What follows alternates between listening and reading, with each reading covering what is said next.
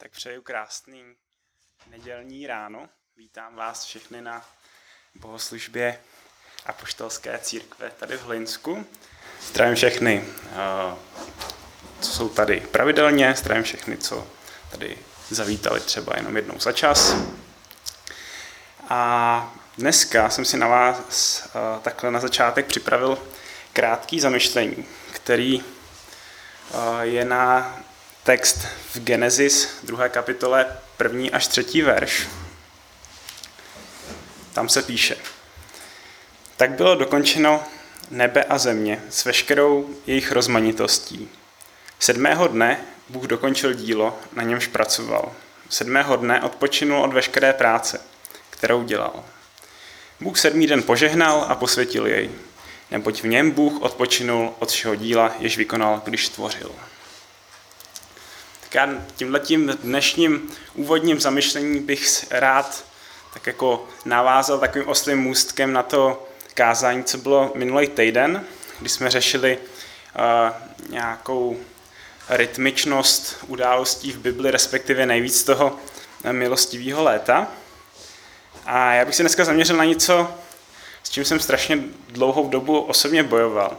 A to je den odpočinku. Já, já v průběhu dospívání jsem tomu konceptu toho sedmého dne odpočinku vůbec nerozuměl.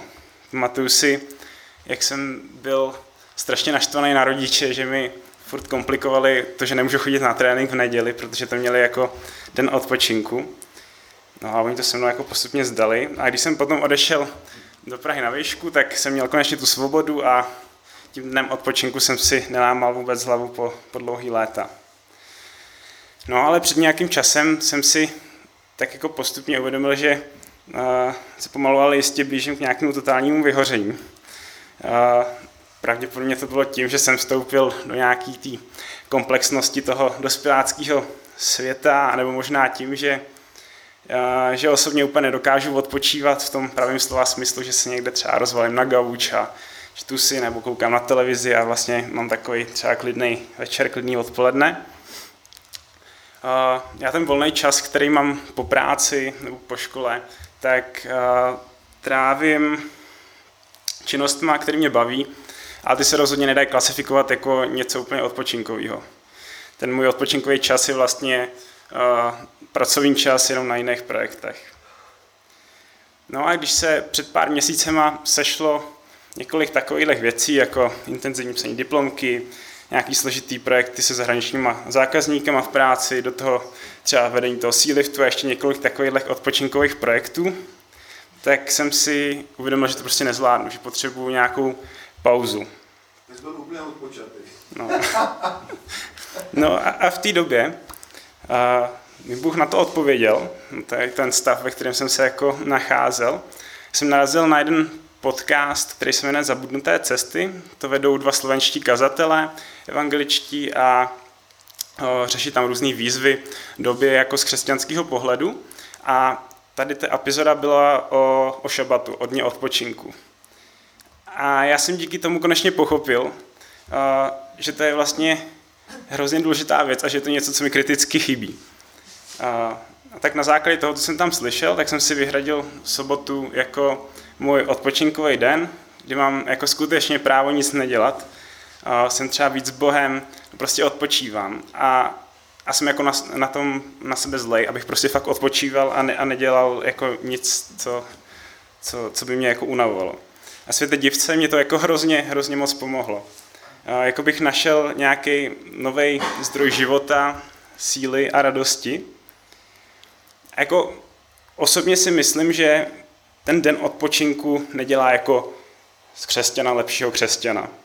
Já ho vnímám mnohem víc jako nějakou součást toho stvořitelského konceptu, eh, toho, že jsme vlastně přednastavení k tomu, když to budeme dodržovat, tak nebudeme jako nějaký křečci, co běhají jako do nekonečna v tom kolečku, až padnou tím totálním vysílením a, eh, a budou prostě se dávat dohromady měsíce z nějakého kolapsu.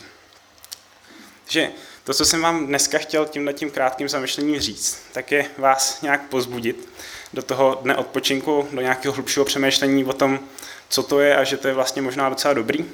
protože já na základě této vlastní zkušenosti, vlastně, co vás, jsem vás teď tím proved, tak, tak teď fakt věřím, že, že tahle maličkost dokáže vyřešit i naše velké problémy.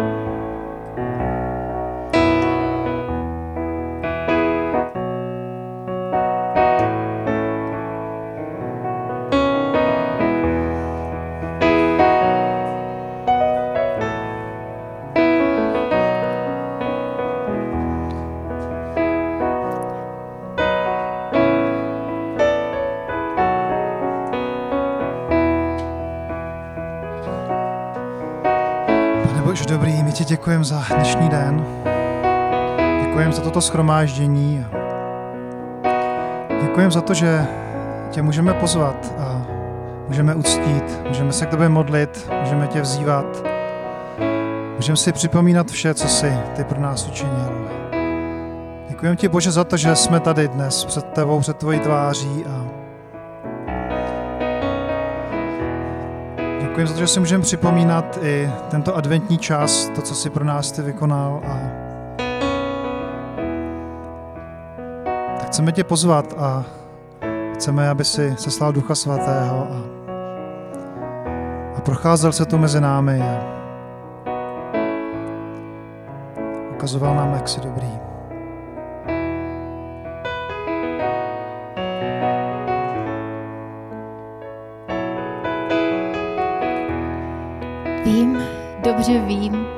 Že mě znáš.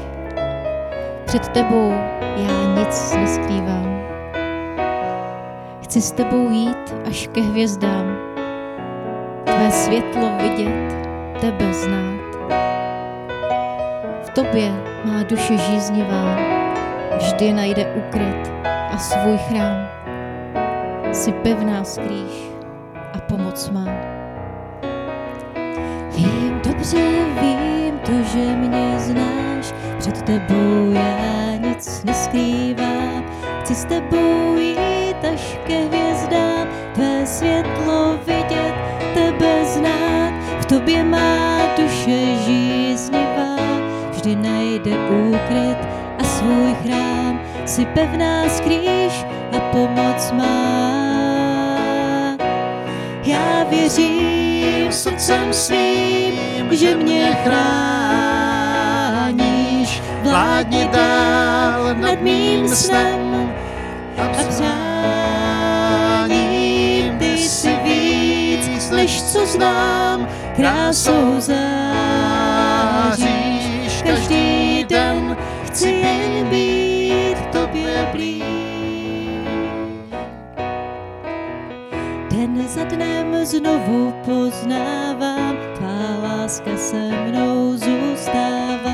Když slunce vyjde, když zapadá, cítím, že stále máš mě rád. Svůj život ve tvých rukou mám, blízko, tak blízko jsem ti já. Svou lásku tobě vyznávám.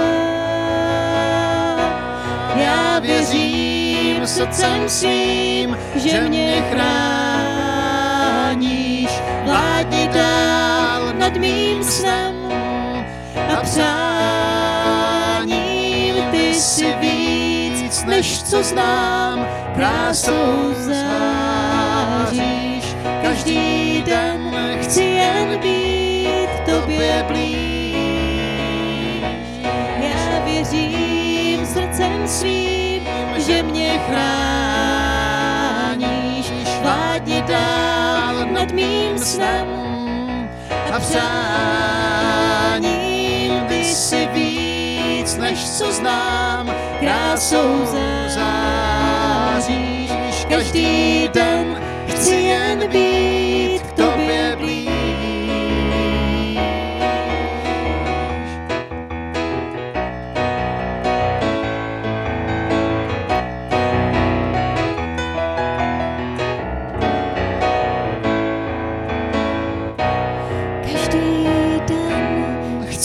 Chci jen být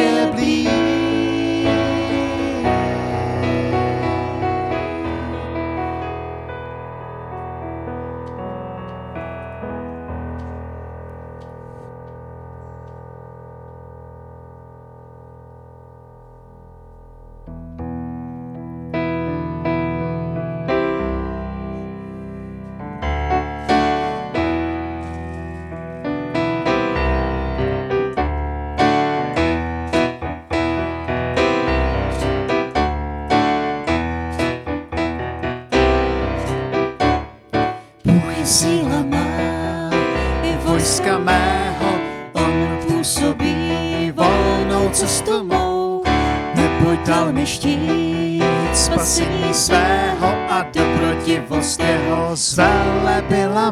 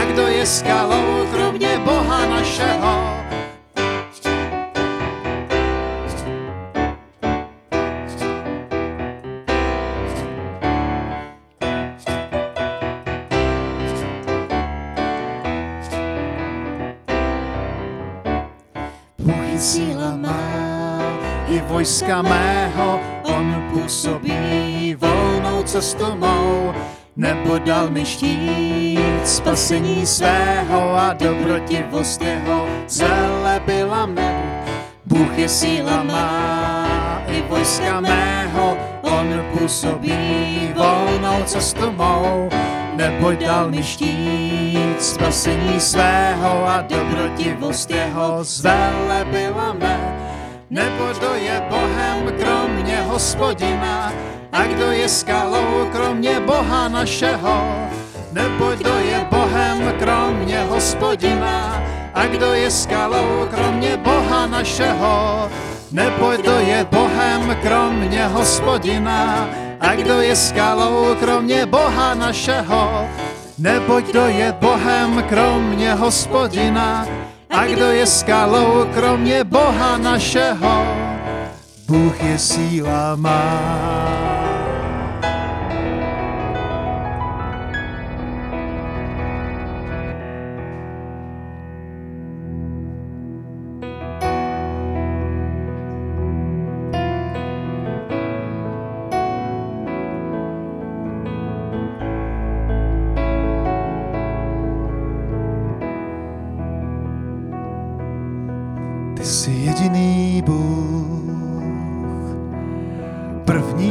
Poslední, nikdy nebyl a nebude více, nikdo jako si ty. Ty máš největší moc, ty jsi svrchovaný, nikdy nebyl a nebude více, nikdo jako si ty.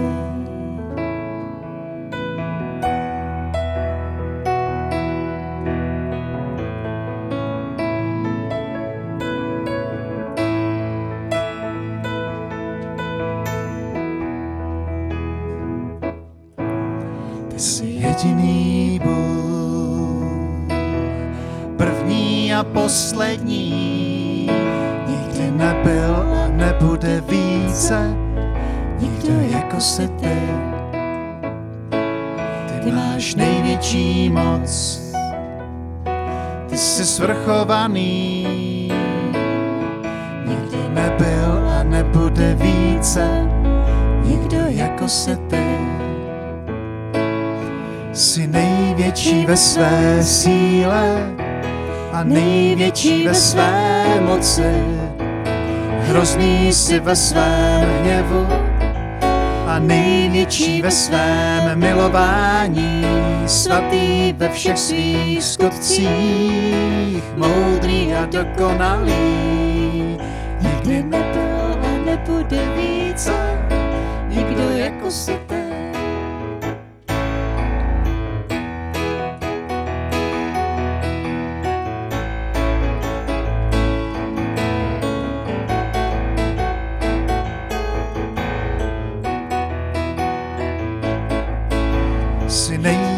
ve své síle a největší ve své moci. Hrozný jsi ve svém hněvu a největší ve svém milování. Svatý ve všech svých skutcích, moudrý a dokonalý. Nikdy nebyl a nebude více, nikdo jako se ty.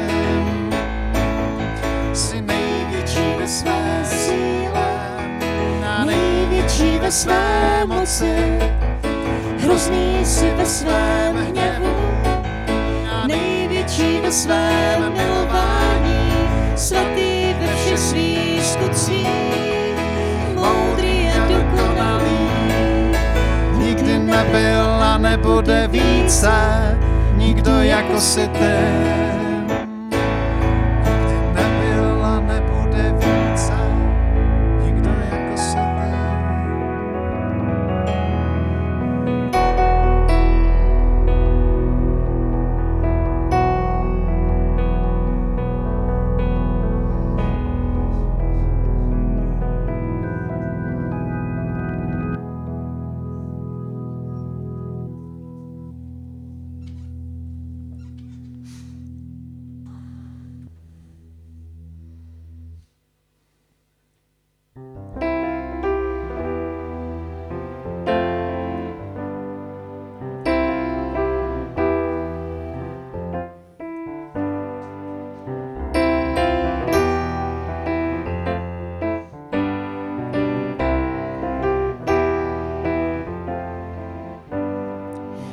K nám si promluvil, z nebes k nám si sestoupil.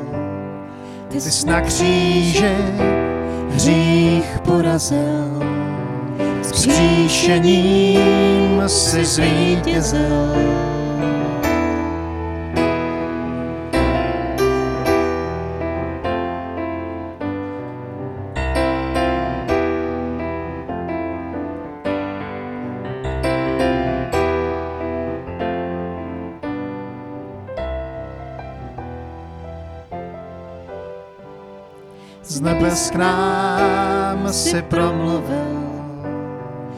Nebes k nám si sestoupil.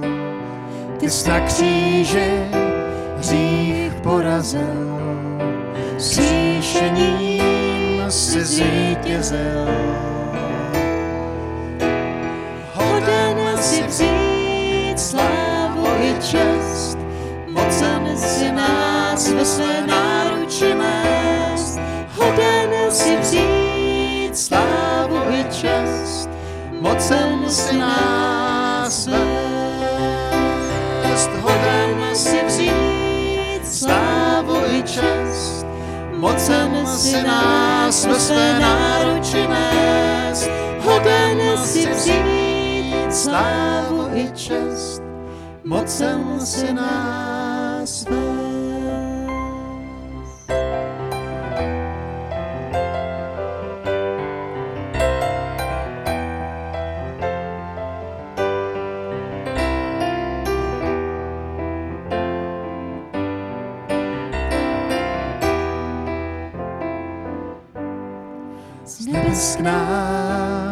Si promluvil, z nebes k nám si sestoupil.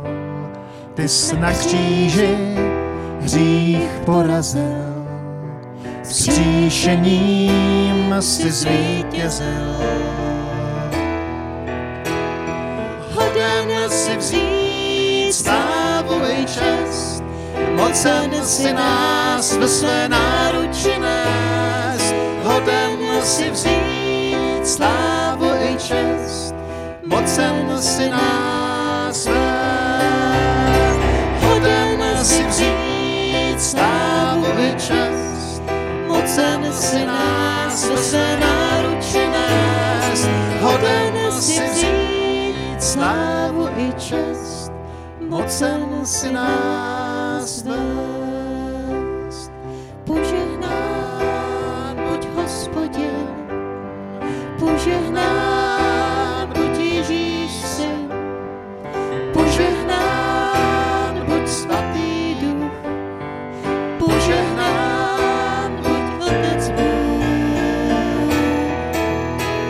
Hoden si vzít slávu i čest, mocen si nás ve své náruči nést. Hoden si vzít slávu i čest, mocen si nás vést. Hoden si vzít slávu i čest, mocen si nás ve své náruči nést. Hoden si vzít slávu i čest, mocen si nás vést.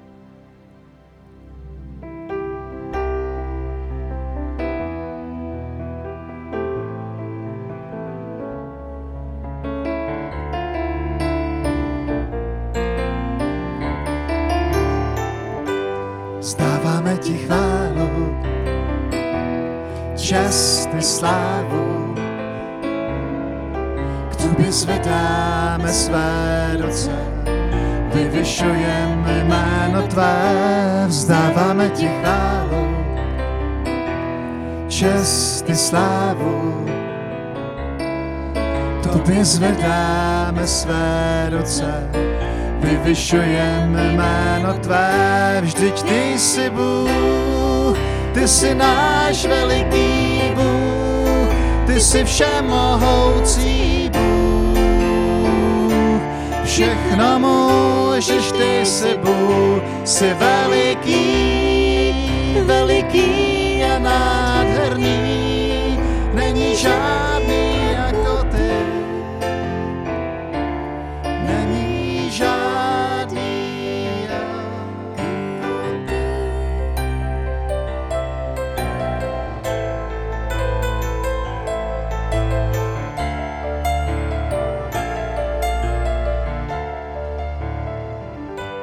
Vzdáváme ti chválu, čest i slávu. K tobě zvedáme své ruce, vyvyšujeme jméno tvé, vzdáváme ti chválu, čest i slávu. K tobě zvedáme své ruce, vyvyšujeme vždy ty jsi Bůh, ty jsi náš veliký Bůh, ty jsi všemohoucí Bůh. Všechno můžeš, ty jsi Bůh, jsi veliký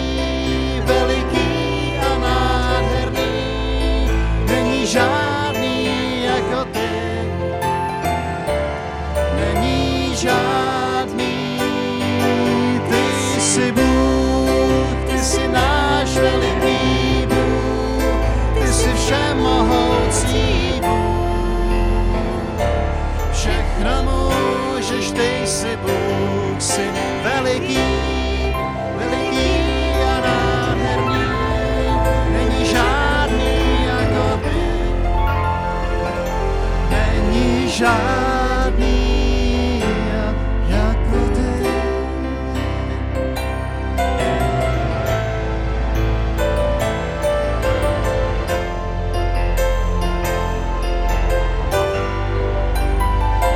Vždyť ty jsi Bůh náš veliký Bůh, ty jsi všemohoucí Bůh. Všechno můžeš, ty jsi Bůh, jsi veliký, veliký a nádherný, není žádný jako ty. Není žádný jako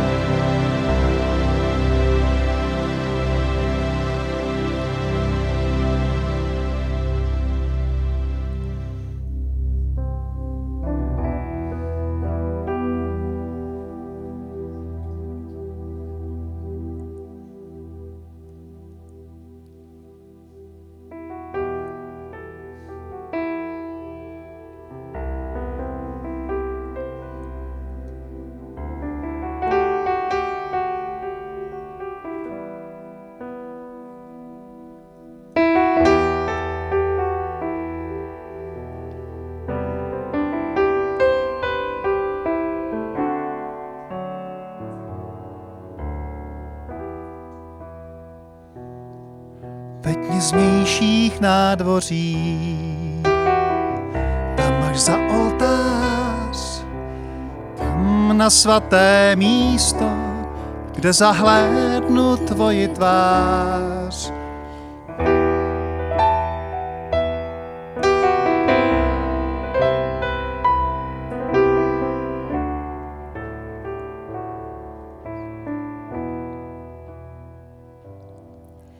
Ve tmě znějších nádvoří. Tam máš za oltář, tam na svaté místo, kde zahlédnu tvoji tvář. Kolem těch, kdo v chrámu slouží, dál. než chválení, až tam, kde mlčí lidská moudrost a tvůj hlas tiše zní. Veď mě dál do ticha, svatyně svatý. Veď mě dál skrze krev beránka. Veď mě dál do ticha, svatyně svatý. Veď mě dál, tady jsem, Veď mě dál.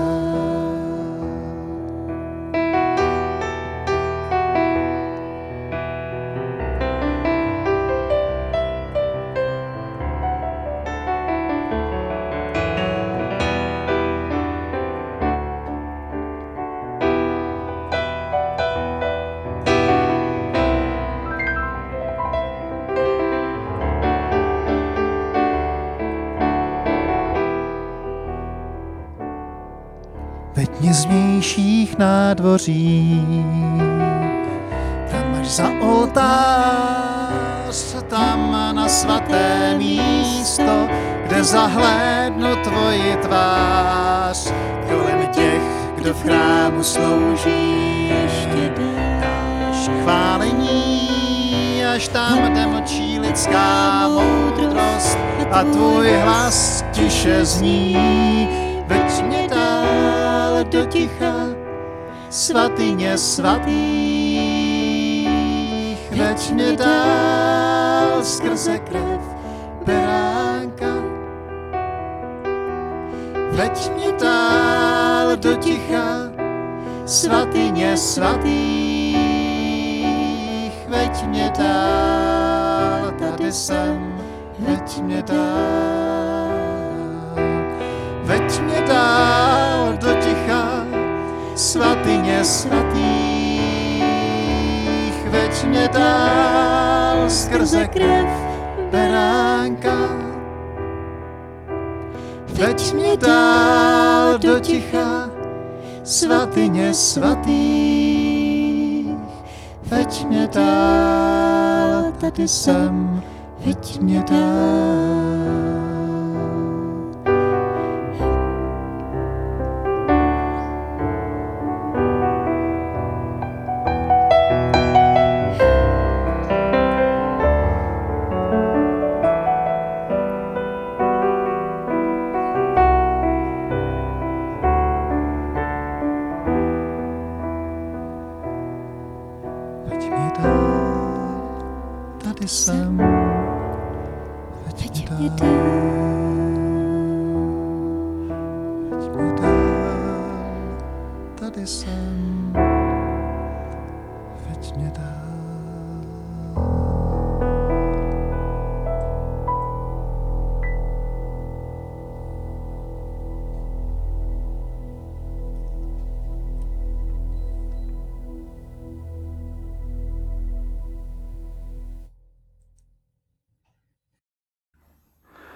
Já dnes chci připomenout vlastně takové dva břehy, mezi kterými se nějak pohybuje náš život a přes oba ty břehy pán Bůh náš život eh, formuje a eh, přes ty dva břehy se vlastně učíme vůbec, jak žít. Jsou úplně každý jiný, ale patří to k jednomu společnému životu a já myslím, že je dobře, kdybychom si to dneska připomněli.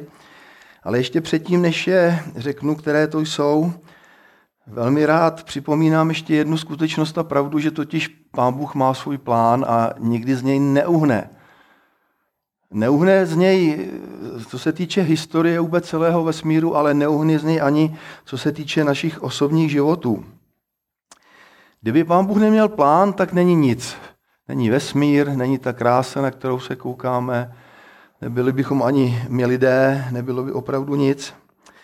Všechno je v jeho určení a Bible to nádherným způsobem demonstruje tím vyznáním, když přišla plnost času. A mně se na tom velmi líbí a velice se jako dotýká mého ducha, že prostě když zazní toto, když přišla plnost času, tak ona se nedá vypočítat. To se nedá k tomu žádným způsobem přistoupit tak, že prostě vypočítáme soudný den a vypočítáme konec světa. Jednoduše, když přichází plnost času, tak pán Bůh vstupuje do hry, vstupuje do, do děje v tom svém plánu a takhle se narodil pán Ježíš. Že jo? Když přišla plnost času, poslal Bůh svého syna narozeného ze ženy, narozeného pod zákonem a tak dále. Takže když přichází plnost času, tak přichází v těch velkých dějinách a současně také přichází do našich životů. A většinou je to takové překvapení. Člověk na tom extra velkou zásluhu nemá, skoro bych řekl, že nemá vůbec žádnou, ale když pán Bůh prostě takhle vstupuje, tak je to něco nádherného. Taky se mi strašně líbí to vyznání jsem, který jsem. To je to tež prostě, jo. To u, u, popisuje nádhernou boží osobnost a přitom to člověk jo, nemůže uchopit. Velmi obtížně, těžko. My z něj cítíme z tohoto vyznání, že Bůh je vše přesahující, ale prostě víme, že ho nerozebereme si do šroubku Pána Boha. Nikdy to tak nebude. Takže ty opravdu časy jsou v božích, božích rukou a je to tak jenom dobře. Přesto si myslím, že boží vůle je, abychom měli podíl na tomto jeho plánu. Abychom prostě mohli napomohot si tomu, aby se boží vůle tady na, na zemi dála. Jestliže Pán Bůh nás k sobě zve, tak nás především a primárně vždycky zve k sobě samému. V Markově je to krásně vyjádřeno. Pán Bůh povolá těch svých dvanáct, ale proč? Ne, aby primárně šli kázat, to bylo potom následně, ale primárně je pozval nebo povolá k tomu, aby byli s ním. To je to první a rozhodující, aby byli s ním. A potom z toho všechno ostatní plyne. Když budeme s ním, tak také potom z našeho života budou plynout věci, které prostě jednoduše budou napomáhat tomu, aby boží vůle se tady na zemi dála. Jak jinak se bude dít, než skrze jeho děti. Že jo? Takže aby byli s ním a potom nás taky samozřejmě zve ke svému plánu. No co proto můžeme udělat? Udělat to, co udělal apoštol Pavel, když se dostal k Damašku. On se tam ocitnul a ptá se, kdo jsi pane a co chceš, abych činil. To je všechno. To, je, to bylo celý. A tady ty dvě otázky vlastně naplnily celý jeho život. Kdo jsi, pane? A co chceš, abych činil? To, to, to prostě stačí. Takže církev opravdu my pokračujeme v díle Pána Ježíše Krista. A ještě jednu drobnou věc. Když už jsem zmínil Pavla u Damašku, ještě jednou se k němu vrátím. Tam prostě on slyšel tu otázku, Sauli, Sauli, proč mě pronásleduješ? A vůbec Saul nepronásledoval Pána Ježíše Krista. Ten pronásledoval tu křesťanskou sektu, která se začala rodi, rojit v Palestíně a chtěl je prostě dát do želez, chtěl je jo, a, a zlikvidovat. A přitom pán Bůh se ptá Sauli, Sauli, proč mě pronásleduješ? Tedy co to znamená? Znamená to, když někdo pronásleduje boží lid, pronásleduje samotného pána Ježíše Krista. A tady jenom to připomínám z toho důvodu, že máme velikou hodnotu v božích očích. My jako církev, nejenom my tady samozřejmě, ale celá církev na celém světě. Takže buďme si toho vědomi, kdo vás slyší, mě slyší. Kdo vámi pohrdá, mnou pohrdá.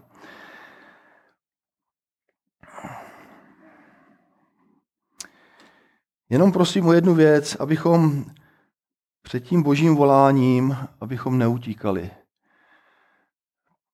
To byl typický příklad, který se stal třeba Jonášovi prorokovi. Dal, měl, pán Bůh měl plán eh, zachránit Ninive, povolal Jonáše, aby tento plán pomohl uskutečnit, naplnit, aby šel kázat tam.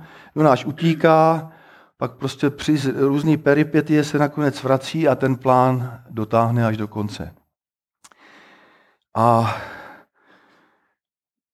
ono je to tak, že když před tím božím voláním utíkáme, tak stejně nebudeme šťastní. Stejně uvnitř někde hluboko ve svém nitru a ve svém srdci nebudeme úplně spokojení, já si trochu tvrdit, že budeme dokonce i plakat.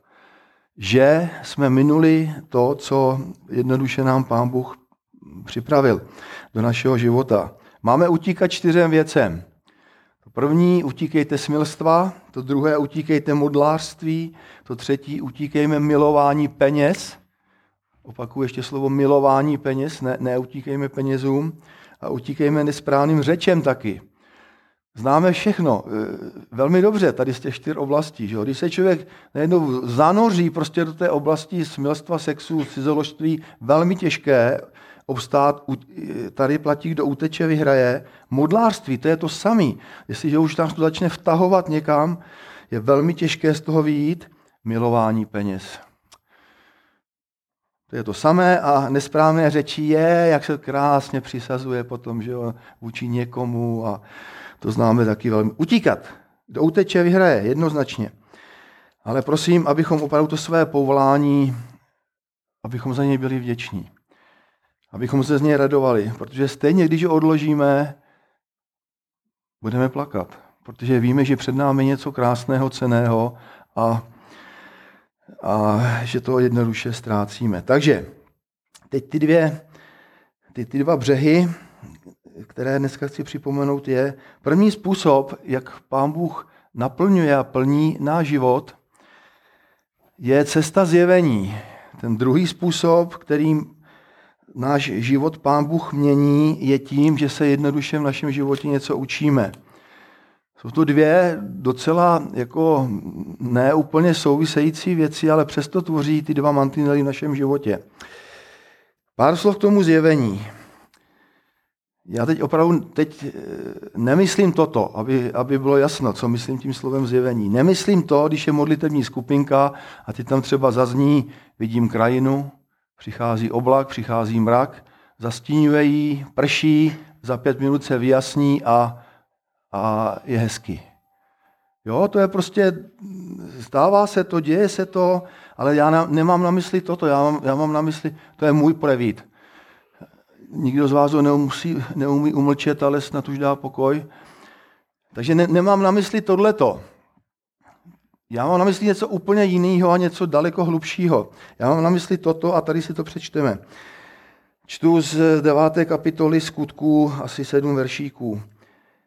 V Damašku žil jeden učedník jménem Ananiáš. Toho pán viděl, ve zjeve, toho pán ve zjevení zavolal. Ananiáši, On odpověděl, zde jsem, pane. Pán mu řekl, jdi hned do ulice, která se jmenuje Přímá, a v domě Judově vyhledej Saula Starzu. Právě se modlí a dostalo se mu vidění, jak k němu vchází muž jménem Ananiáš a vkládá na ně ruce, aby opět viděl. Ananiáš odpověděl, pane, mnoho lidí mi o něm vyprávělo, kolik zla způsobil bratřím v Jeruzalémě. Také zde má od velekněží plnou moc zatknout každého, kdo vzývá tvé jméno. Pán však řekl, jdi, neboť on je mým nástrojem, který jsem si zvolil, aby nesl mé jméno národům i králům a synům Izraele. Ukáži mu, co všechno musí podstoupit pro mé jméno. A Ananiáš šel, vstoupil do toho domu, vložil na Saula ruce a řekl, Saule, můj bratře, posílá mě k tobě pán, ten Ježíš, který se ti zjevil na tvé cestě. Takže jestli hovořím o zjevení, tak vám na mysli zjevení tohoto typu. Pán, který se nám zjevil na naší cestě, to je základ všeho. To je základ celého našeho života. Všichni jsme na nějaké cestě. Saul byl na cestě nepokoje, bolestí, utrpení, prostě pro druhé. Na cestě velice zlé. Jonáš byl na cestě útěku. Možíš byl na cestě úplně obyčejné, ten byl na cestě na pastvu. Petr, Jakub a Ján třeba nahoře proměnění, ty byli, na, ty byli prostě na cestě momentálně v úžasné slávě a radosti. Podstata je v tom, že Pán Ježíš se nám dává poznat na nějaké cestě. A přichází úžasně osobně ke každému z nás. Já často si teďka poslední dobou připomínám to, že Pán Bůh je osobní. Neskutečně osobní vůči každému člověku a já možná tím, i jak jsem starší, se učím také být osobní vůči němu. Prostě všecičko s ním jakoby projednat, všecko s ním probrat, všecko být v tom přátelském rozhovoru a vztahu s ním, že prostě se můžeme opravdu bavit úplně o všem. Za koho mě lidé pokládají, ptá se pán Ježíš. A teďka někdo za Jana Křtitele, někdo za proroka, táme toho a jiný za, za dalšího. A najednou Šimon Petr, ty jsi Kristus, syn Boha živého. A pán Ježíš odpovídá, blahoslavený jsi Šimone, synu Jonášův, protože tělo a krev tobě nezjevilo, ale můj otec, který je v nebi. To je to zjevení, o kterém tady mluvíme. Přijde něco do našich životů, a člověk to najednou má, najednou to vidí zcela zřetelně, konkrétně, aniž se na tom nějak zvlášť podílel. Totiž zjevení znamená dotknout se Pána Boha nějak, nebo uvidět Pána Boha. Zjevení přináší světlo, jistotu a upevnění do našich životů. Totiž křesťanství nelze žít z informací. To nestačí, ono je to málo. Nelze žít z pokynů druhých, nebo dokonce z rad druhých. Zjevení je to, že přijde světlo. Nejlepší příklad možná, který asi jsem schopen teďka dát, je, že v tmavé šeré místnosti, kam není příliš vidět maximálně nějaké obrysy čehosi, co tam třeba v tom sklepě je, najednou se tam rozsvítí. To je zjevení. A najednou člověk ví úplně jasně a konkrétně z, jedno, z jedné strany až na druhou, co tam všechno je, aniž můžu aniž musím klást nějaké otázky. Není to potřeba jednoduše. Já to prostě v tu chvíli vidím.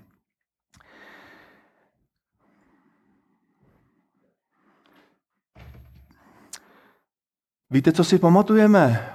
Pamatujeme si nauku, pamatujeme si teologii. A možná čím je člověk mladší, tím jsem si toho pamatoval více. To je pravda. Teďka to asi docela i rychle pozapomínám, co jsem se pracně naučil o svém mládí, ale to není důležitý. To, co si pamatujeme, je nauka, ale to, co vidíme, je zjevení. A o to nikdy nepřijdem, protože to je tak hluboko v nás, že o to se přijít nedá. To je právě, to jsou ty momenty ve svém životě, o které se opíráme, když, když je zle. Když přichází nějaká tíha, když přichází něco složitého, tak se opíráme právě o ty momenty, kdy přišlo zjevení a najednou ten černý, šedý sklep se přede mnou otevřel a je to úplně jasné a konkrétní. Možná otázka, kterou bychom si mohli položit, čeho mám ve svém životě víc? Toho, co jsem se pracně naučil, anebo toho, co vidím, toho, co mě Pán Bůh ukázal právě touto formou zjevení. Filozofie, dokonce ani teologie nedokáže vzdorovat pekelným branám. Pekelným branám dokáže zdorovat pouze právě zjevení a konkrétní jasné světlo, o které se vždycky v době naštívení můžeme opřít, v dobách zlých. O to nikdy nepřijdeme. Všimněme si toho, vzpomeňme si na ty momenty v našich životech. O to už člověk nikdy nepřijde. Je to, může to být 60 let stará zkušenost. A víme, že to, to byl moment, kdy prostě pán Bůh nově se ukázal mně ve svém světle. Bůh je láska. Proč to vím? Vím to proto, že mi to řekl druhý, že jsem se to dočetl v písmu, anebo proto, že jsem prožil tuhle tu skutečnost jako zjevení Boží. Já jenom vidím, vnímám, cítím, vím, že Pán Bůh je opravdu láska. Já jsem to zakusil, tu lásku, že jo? A to je právě ten rozdíl, který se teď tady snažím trošku popsat. Zjevení. Přichází světlo a přicházejí momenty do našich životů, o které se potom můžeme opírat. Svého času jsme zpívali píseň Dej nám prohlédnout a vidět Ježíše, moci se dotknout a vyznat mu lásku. Dej, pane, slyšet a uč nás poslouchat. Dej nám prohlédnout. To je to, co potřebujeme. Dej nám prohlédnout, abychom, abychom viděli.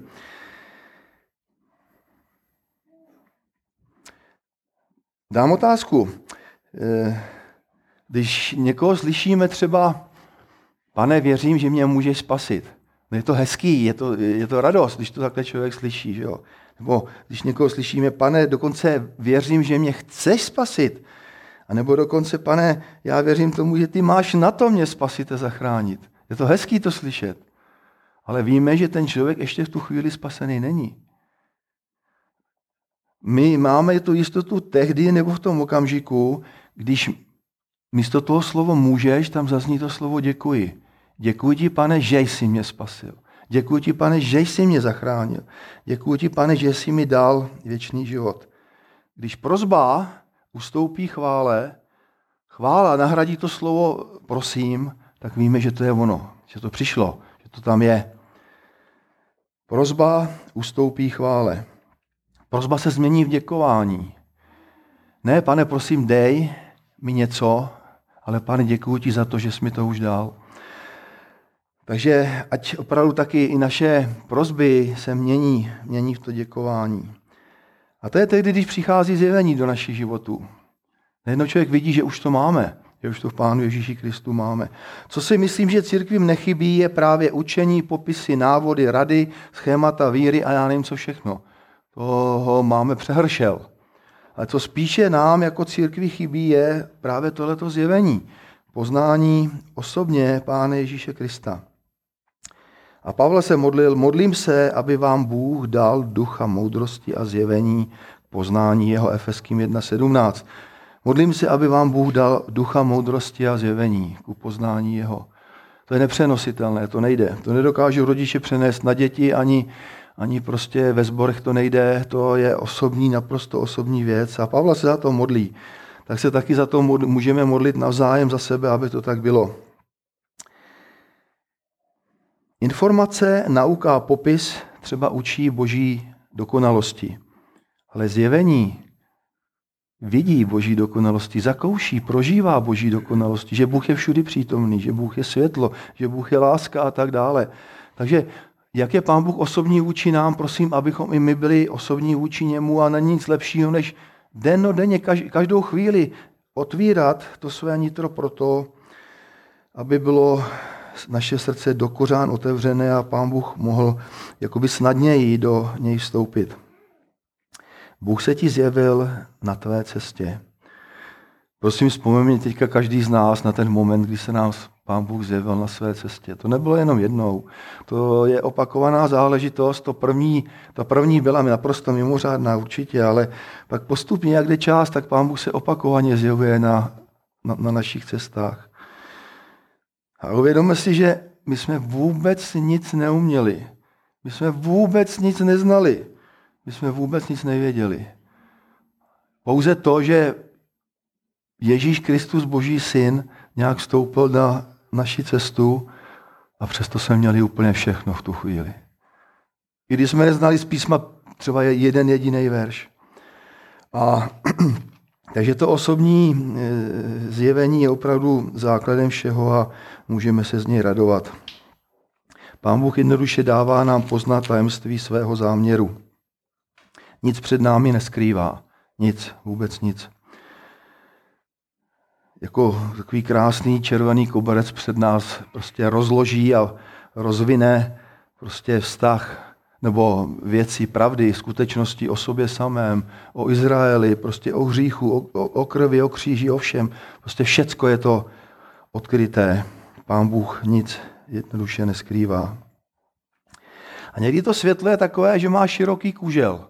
Jo, přijde to zjevení a najednou člověk vidí jako docela dost oblastí najednou, které předtím nějak byly skryty a začíná najednou vnímat ty nové věci, a nebo někdy ten kužel je tak ostrý, tak jasně vymezený, takové úzké, jenom jakoby v úzkém paprsku, kdy prostě na tu jednu konkrétní třeba boží pravdu, na tu jednu konkrétní boží skutečnost přijde to úžasné zjevení a člověk nejenom vidí to, co tam předtím ještě vůbec nebylo. Takže do široka i konkrétně do hloubky přichází to boží zjevení i, i to světlo. Takže je důležité, abychom, abychom eh, věděli, proč něco děláme, ale současně také, eh, aby, aby, aby prostě byl zřejmý konkrétní ten, ten motiv. Takže nejenom, že něco děláme, ale také proč to dělám. Já uvedu příklad, co mám na mysli a také s námi pán Bůh jedná taky. Já si pamatuju, že když byly naše holky malí, tak jsme dali jsme jim takový malinký kyblíčky, poslali jsme je na zahradu a řekli jsme jim, budete sbírat kamínky. No komu by se chtělo na zahradě sbírat kamínky, že jo? Prostě nikoho to nebavilo. Ale já jsem prostě udělal tu chybu, že jsem jim neřekl, proč to mají dělat. Kdybych jim to možná řekl, bylo to snažší, tak oni něco sebrali, pak toho nechali, samozřejmě, jak to tak bývá u dětí. Ale pokud by člověk řekl, Sbíráme kamínky proto, abychom si nerozbili sekačku, abychom, když tam budeme chodit a běhat bosy, abychom prostě si nešlápli na tvrdý šutr, aby to tam bylo hezký a já nevím co všechno, tak se to potom dělá snáze, než když prostě jenom dostaneme příkaz něco udělat a nevíme proč. A říkám ještě jednou, pán Bůh ten koberec před námi rozvíjí, jak tady prostě říká Boží slovo, Bůh nám dal poznat tajemství svého záměru, Efeským 1.9. Bůh nám dává poznat tajemství svého záměru. No a to druhé, to druhé je, ten druhý břeh je to, co se ve svém životě učíme. Já zase, když dám otázku, co jsme se naučili za posledních 5, 10, 15, v některých případech i třeba 40 let, co jsme se naučili vůbec ve svém životě? A prosím, pamatujme na to, že Pán Bůh nepočítá jenom na dny nebo na týdny nebo na měsíce. Pán Bůh počítá skutečně na roky a já bych dokonce řekl na desetiletí. Co jsme se za tu poslední dobou opravdu naučili? Ono to tak většinou bývá, že s Pánem Bohem tak jako rozmlouváme a někdy se s ním dohadujeme a smlouváme a něco se nám nechce prostě, že jo, a radši bychom něco jiného Třeba i to něco jiného objektivně obtížnější než to první, ale pro nás je to snažší. A tak se tak jako pá, s, s Pánem Bohem dohadujeme někdy, ale já uvedu pár příkladů, co mám na mysli tím učit se nebo naučit se. Jednoho dne pán Ježíš řekl svým učedníkům, že bude zajat, že bude zabit, že bude trpět a že třetího dne stane z mrtvých. To bylo první oznámení, kdy řekl tuhle tu základní pravdu, proč vůbec přišel na zem. A jaká byla reakce? Reakce, když to řekl on poprvé, odstup to od tebe, pane, to se ti nestane, to se ti nesmí stát.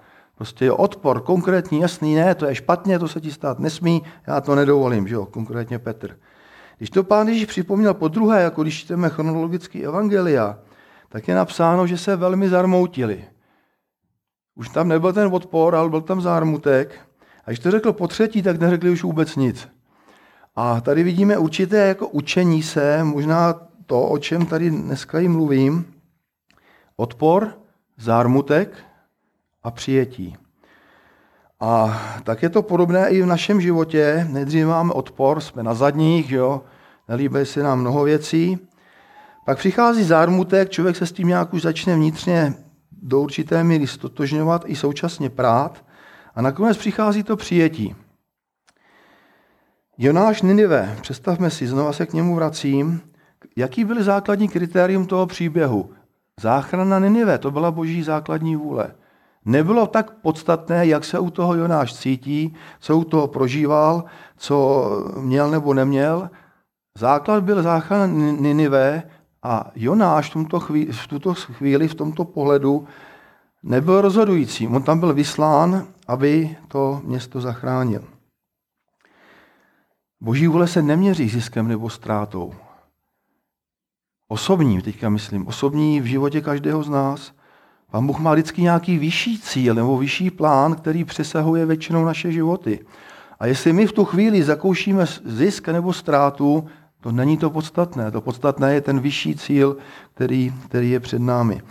No a teďka ten základní oddíl, že jo, který, který zase bude charakterizovat toto, tak je napsán Filipským 4.11 a tady je napsáno toto.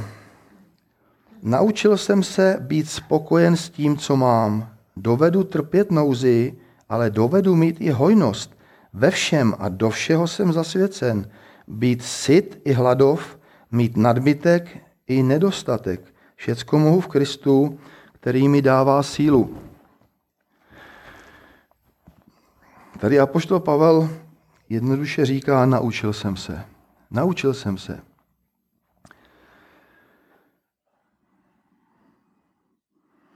Nebylo mu to vlastní. Stejně tak, jak je to, to není vlastní nikomu z nás, to nebylo Pavlovi dáno přes noc, aby se to naučil. On totiž naučit se žít v nouzi, v nějakém nedostatku, v, eh, v těchto nepříznivých podmínkách života, to není jen tak. To opravdu není. Jak mu to dlouho trvalo? Jak dlouho mu trvalo, než se vypořádával s tou situací, že jo? A když asi budeme upřímní, jak to cítíme ve svém srdci, tak to netrvalo měsíce, to trvalo možná roky. A naučil se, protože nebylo zbytí. Protože jinudy ani ta cesta nevedla. On se to prostě naučit musel jednoduše. A poštol Pavel měl povolání kazatel, učitel a poštol národů, měl dary, proroctví, uzdravování, všechno. Ale co apoštol Pavel neměl, a to, to, to, co nemá nikdo z nás, dostat přes noc schopnost prostě ty situace zvládat. To neměl ani Pavel a nemá to nikdo z nás, prostě on se to musel jednoduše učit. Učil se to, učil, až se to naučil. Protože neměl, neměl, neměl zbytí. Jinak to, jinak to prostě nešlo. Jak dlouho trvalo Pavlovi, než se naučil žít s ostnem? Zase nevíme, jak to bylo, ale bylo to patrně možná mnoho let. Třikrát prosil, aby, ho to, aby to od něj odstoupilo. Bylo to ráno, v poledne a večer jeden den? Nemyslím. Bylo to prostě třeba v průběhu celého, celé jeho aktivní služby. Naučil se. Naučil se v tom, že když on je slabý, tak pán Bůh je v něm o to silnější. To je to naučení se. Žalmista David tady říká, teď jsme o něm nedávno mluvili, Karel ho o něm hovořil. Byl jsem pokořen, ale bylo mi to k dobru, naučil jsem se tvým nařízením. Takže co tady vidíme? Vidíme určitý úsek života, který může trvat týden, měsíc, půl rok, rok, to je, na tom nezáleží, jak dlouho trvá, je pro nás připravený Pánem Bohem a v tomto úseku života se máme něco učit, anebo se tam máme něco naučit. Kdybychom tím neprošli, tak se to jednoduše nenaučíme. Náš život bude takový velmi, velmi stále úzký. Pán Bůh chce na ten náš život rozšiřovat. Abychom uměli pomoct tomu, kdo prostě se topí v bohatství i tomu, kdo prostě nemá na chleba. Ale pokud tím předtím neprojdeme, tak to pro nás bude naprostá prostě teorie a budeme se tam velmi obtížně pohybovat v těch prostředích. Ale Pán Bůh nás předtím těmi prostředími provede k tomu, abychom se něco naučili a potom také mohli z toho naučení se dávat druhým.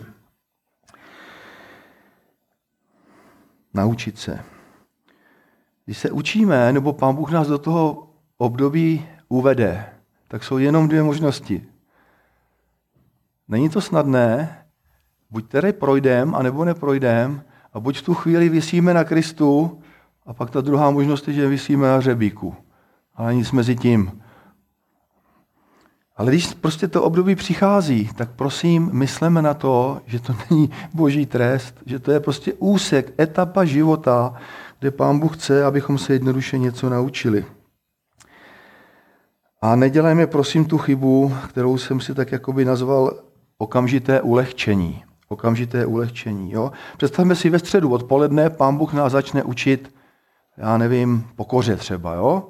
Ve středu odpoledne.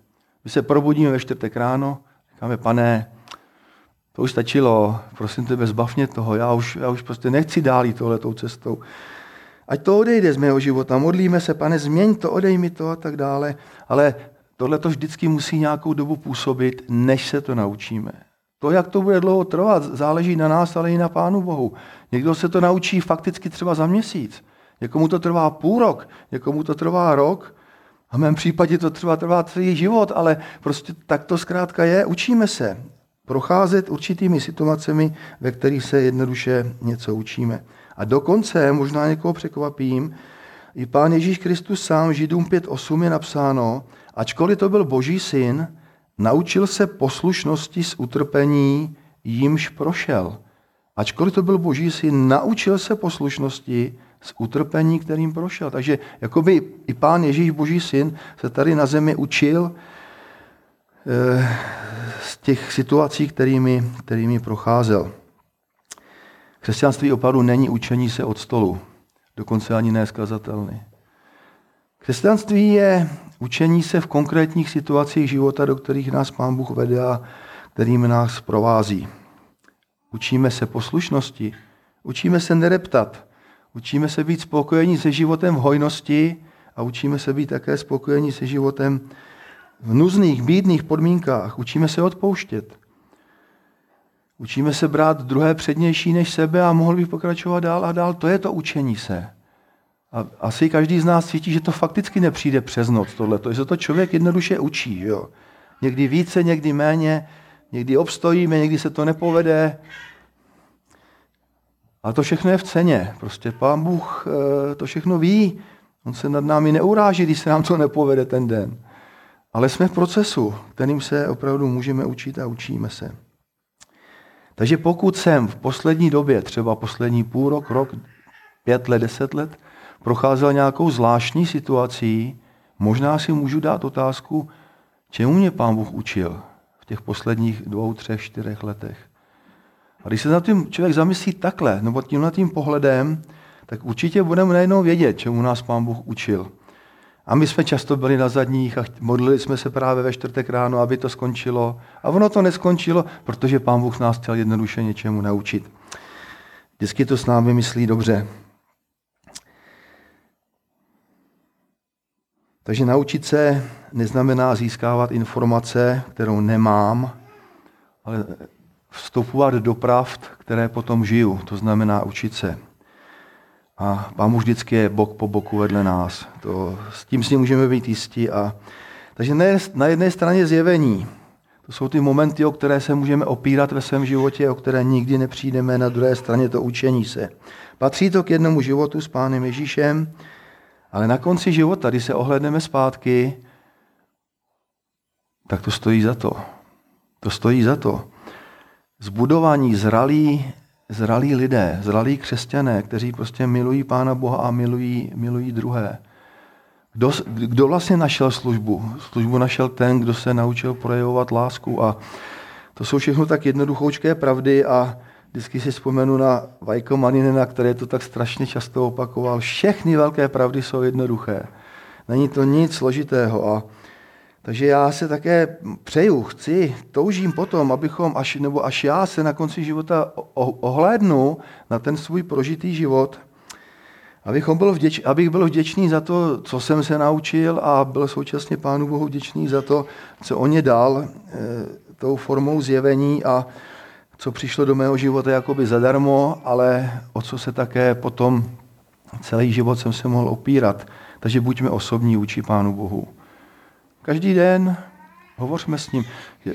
Mojžíš hovořil s hospodinem tváří v tvář, také jako přítel hovoří se svým přítelem. A na procházce můžeme s Pánem Bohem mluvit. Na řbitově prostě taky můžeme s Pánem Bohem, kdekoliv můžeme s Pánem Bohem mluvit. Protože on potom touží a naše odpověď na tu jeho osobno, osobní ten přístup, tak je taky v tom, v tom, v tom osobním. A, takže milujme ho, milujme sami sebe a když tady takhle stojím vepředu, tak je na vás krásný pohled, teda opravdu. Já jsem se potkal s některými včera, když jsme tahali auto ze závě, s některými z vás jsem se potkal ve středu, když jsme prostě něco dělali na našem bytě, některými z vás jsem se potkal ve čtvrtek a tak dále a tak dále. No tak není to radost. To je prostě společný život prostě v církvi a takhle jeden druhého prostě můžeme mít rádi i přesto, ne, nejenom, nejenom dneska tady nad dortem, ale prostě i vůbec v těch praktických věcech života. Já jsem za to opravdu, nad dřevem jsme se taky málem potkali, že jo, ve Vortový a já jsem nemohl. No nic, dobrý, takže já už tady dneska skončím.